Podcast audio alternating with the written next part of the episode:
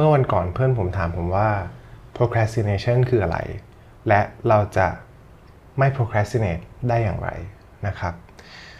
สำหรับผมมันก็เป็นคำถามที่ค่อนข้างยากที่จะตอบนะครับ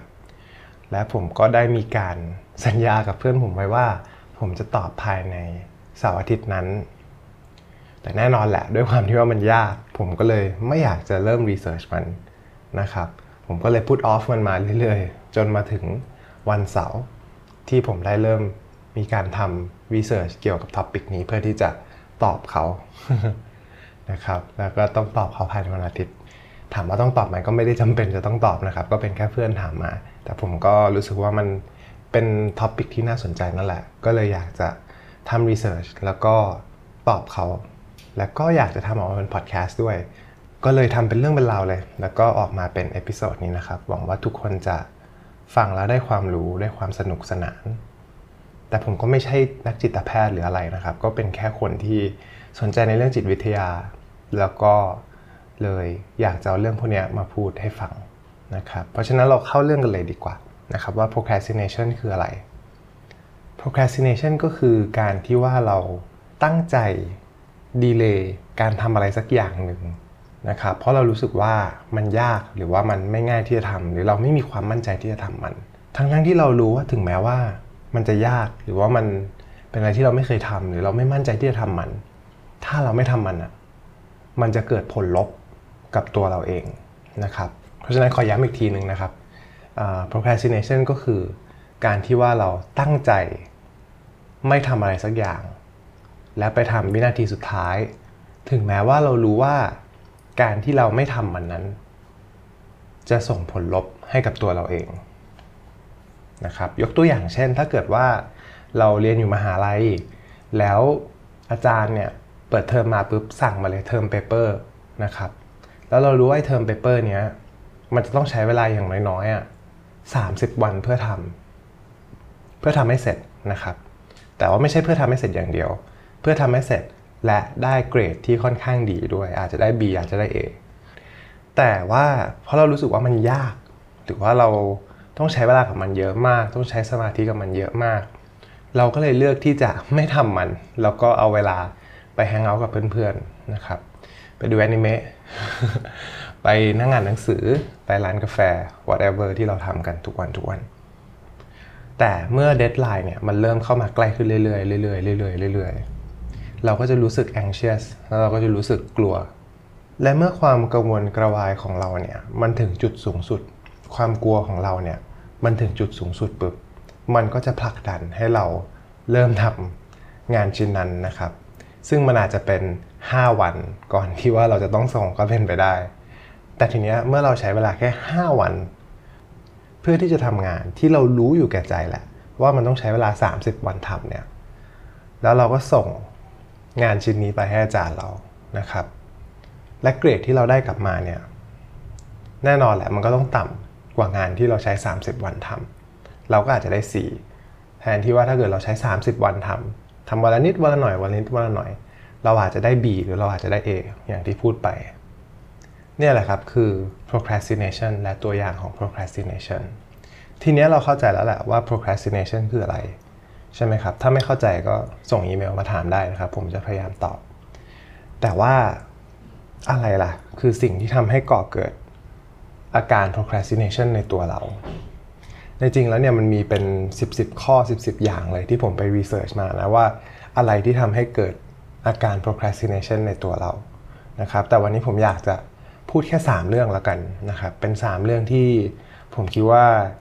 น่าจะแตกต่างพอที่จะทำให้ทุกคนเข้าใจว่าเฮ้ยมันก็มีหลายแคตตากรีของอของ cause หรือว่าของเหตุผลที่ทำให้เราเนี่ย procrastinate ข้อที่ 1 ก็เป็นเรื่องของการกลัวความล้มเหลว เมื่อเรากลัวที่จะล้มเหลวในอะไรสักอย่าง เราก็จะหาเหตุผลหรือว่า excuse เพื่อที่จะไม่ทำมัน เพราะว่ามันทำให้เรารู้สึกกลัวนะครับ ราะฉะนั้นเนี่ยเราก็จะรอจนถึงนาทีสุดท้ายเลย เพื่อที่จะทำมันนะครับและส่วนใหญ่เนี่ยพอเวลาเรารอถึงนาทีสุดท้าย มันก็จะออกมาไม่ค่อยดี อย่างเช่นตัวอย่างที่ผมให้ไปตอนแรกของเรื่อง term paper นะครับ แต่ทีเนี้ยเมื่อเราทำอย่างนี้ปุ๊บเนี่ยแทนที่เราจะโทษตัวเองว่าเราอาจจะไม่มีทักษะในการทำสิ่งนั้นให้ออกมาดีเนี่ยเราก็จะมี อย่างอื่นเพื่อที่จะมาโทษว่าทำไมงานของเราถึงไม่ดี ซึ่งส่วนใหญ่คนก็จะโทษว่าก็เวลามันไม่พอ งานมันก็เลยไม่ดี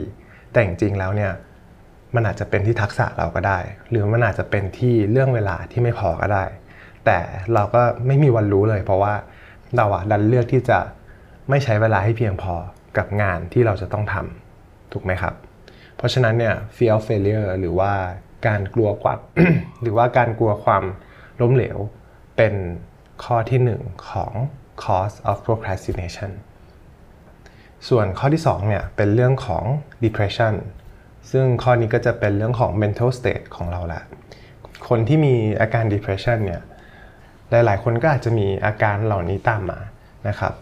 ไม่ว่าจะเป็นเรื่องของ low self esteem lack of motivation ก็คือว่าไม่มีแรงบันดาลใจจะทำอะไรเลย ไม่มั่นใจในตัวเอง แล้วก็อันที่ 3 ก็จะเป็นเรื่องของไม่มี พลังงานหรือไม่มีแบบพลังที่จะไปทำอะไร เพราะว่าเราจมอยู่กับความซึมเศร้าของเรา depression คือซึมเศร้านะครับ เพราะฉะนั้นเนี่ยคนเหล่านี้ก็จะมี tendency หรือว่าจะมีแนวโน้มที่จะไม่ทำ activity อะไรเลย และก็จะเหมือนคนกลุ่มแรกเขาก็จะรอจนถึงวินาทีสุดท้าย จนเขาไม่มีทางเลือกจริง จนเขาต้องทำมันนะครับ แต่เหตุผลที่เขาไม่ทำเนี่ยมันไม่ใช่เหมือนคนกลุ่มแรกละที่ว่าเขากลัวว่าเขาจะทำออกมาไม่ดีหรือว่าทำออกมาแล้วก็พลาดแต่คนกลุ่มนี้ด้วยความที่เขาเป็นโรคซึมเศร้าอะเขาไม่อยากจะทำอะไร เขาอยากจะอยู่เฉยๆ เหตุผลที่ 3 นะครับ หรือว่าคอสที่ 3 ของการ procrastinate ของคนส่วนใหญ่เนี่ยจะเป็นเรื่องของ avoidance หรือการตั้งใจหลีกเลี่ยงที่จะทำอะไรสักอย่างนะครับเพราะว่า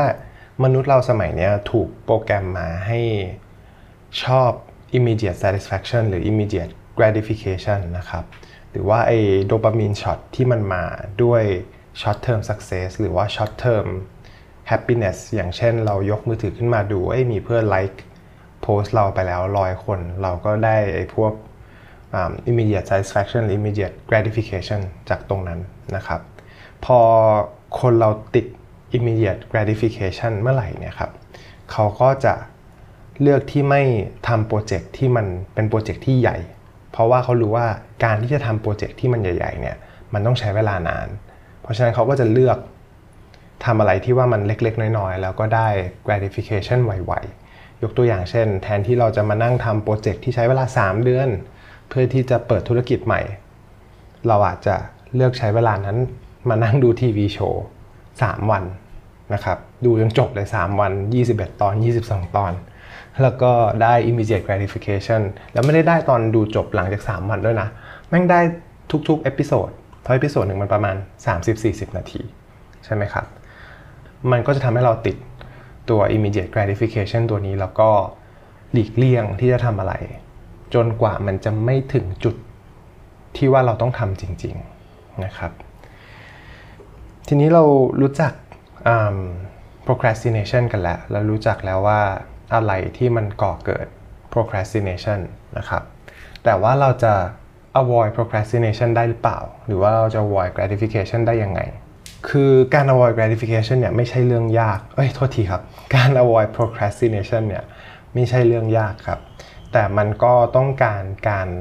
planning นิดหนึ่งนะครับ เพราะฉะนั้นเนี่ยเราจะต้องนั่งลงแล้วก็นั่งคิดว่า เราจะทำยังไง ให้เราไม่ procrastinate มันก็ดูเป็น task อีก task หนึ่งที่เราก็สามารถ procrastinate on ได้เนาะแต่ว่านั่นแหละครับ เราก็จำเป็นต้องมีการ planning นิดหนึ่งนะครับ แล้วก็เราก็สามารถทำได้ด้วย 3 วิธีนะครับ วิธีแรกก็คือการเอาโปรเจกต์ใหญ่ ๆ ของเราเนี่ย มาแตกย่อยลงนะครับ แล้วก็จัดลำดับความสำคัญของแต่ละ task ที่อยู่ในโปรเจกต์นี้ เพื่อที่เราจะ ได้รู้สึกว่ามันไม่หนักเกินไปที่เราจะเข้ามาทำมัน และทำให้การที่แบบ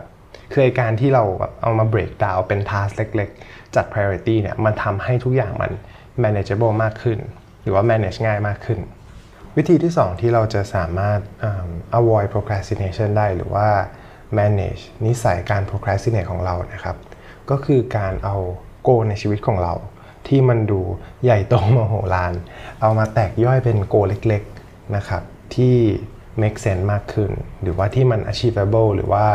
ทำได้สำเร็จง่ายขึ้นยกตัวอย่างเช่น ทุกๆปีเนี่ยเราก็จะ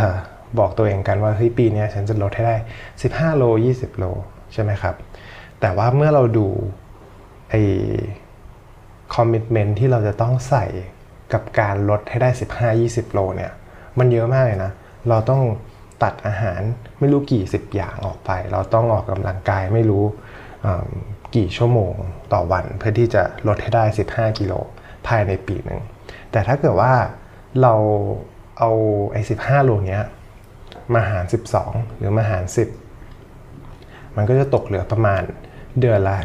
1.2 1.5 กิโลถูกไหมครับ เมื่อเรามองว่าการที่เราจะลดน้ำหนักให้ได้ภายใน 1 เดือน การที่เราจะลดน้ำหนักให้ได้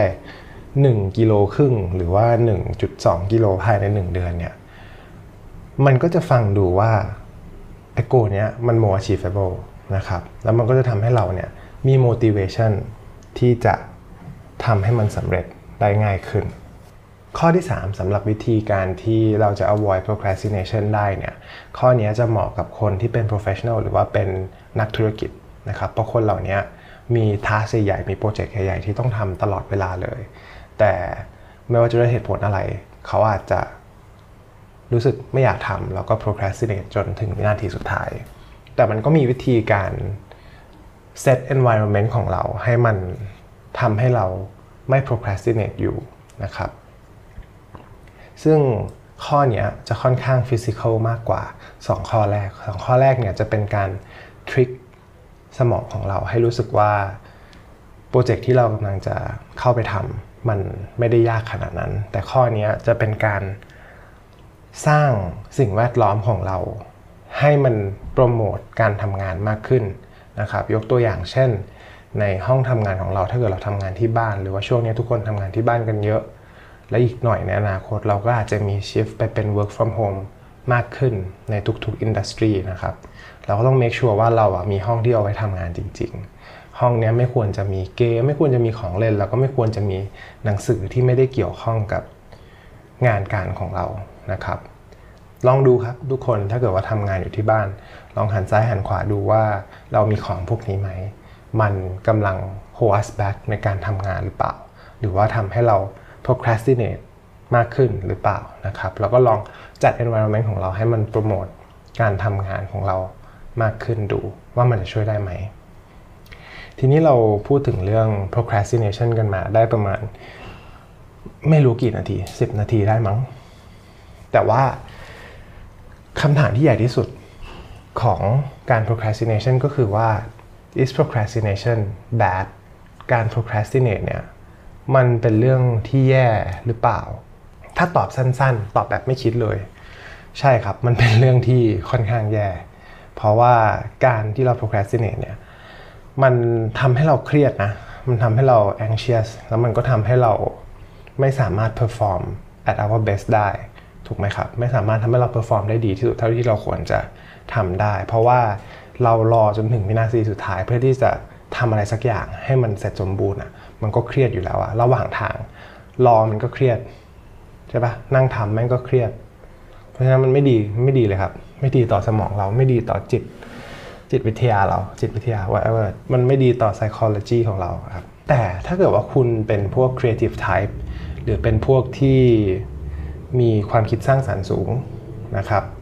มันอาจจะเป็นเรื่องที่ดีสำหรับคุณก็ได้ เพราะว่าการที่เราดีเลย์การทำอะไรสักอย่างจนถึงวินาทีสุดท้ายเนี่ย มันจะ force หรือมันจะผลักดันเราให้ be more creative เพื่อที่จะหาวิธีการทำงานนั้นชิ้นนั้น ให้มันเสร็จภายในเวลาที่มันน้อยลงนะครับ และมันก็จะสอนให้เราดีลกับ deadline ที่มันค่อนข้างกระชั้นชิดได้ในอนาคต เพราะเวลาเราจบมหาลัยออกไปทำงาน บางที deadline เรามันไม่ใช่ 30 วัน บางที deadline เรามัน 3 วัน 2 วัน 5 ชั่วโมงใช่ไหมครับ มันก็จะสอนให้เรา manage พวก deadline ที่มันค่อนข้าง tight ได้ แต่ถ้าเกิดเราเลือกได้เราก็ไม่ควรจะ procrastinate นะครับ อันนี้แนะนำส่วนตัว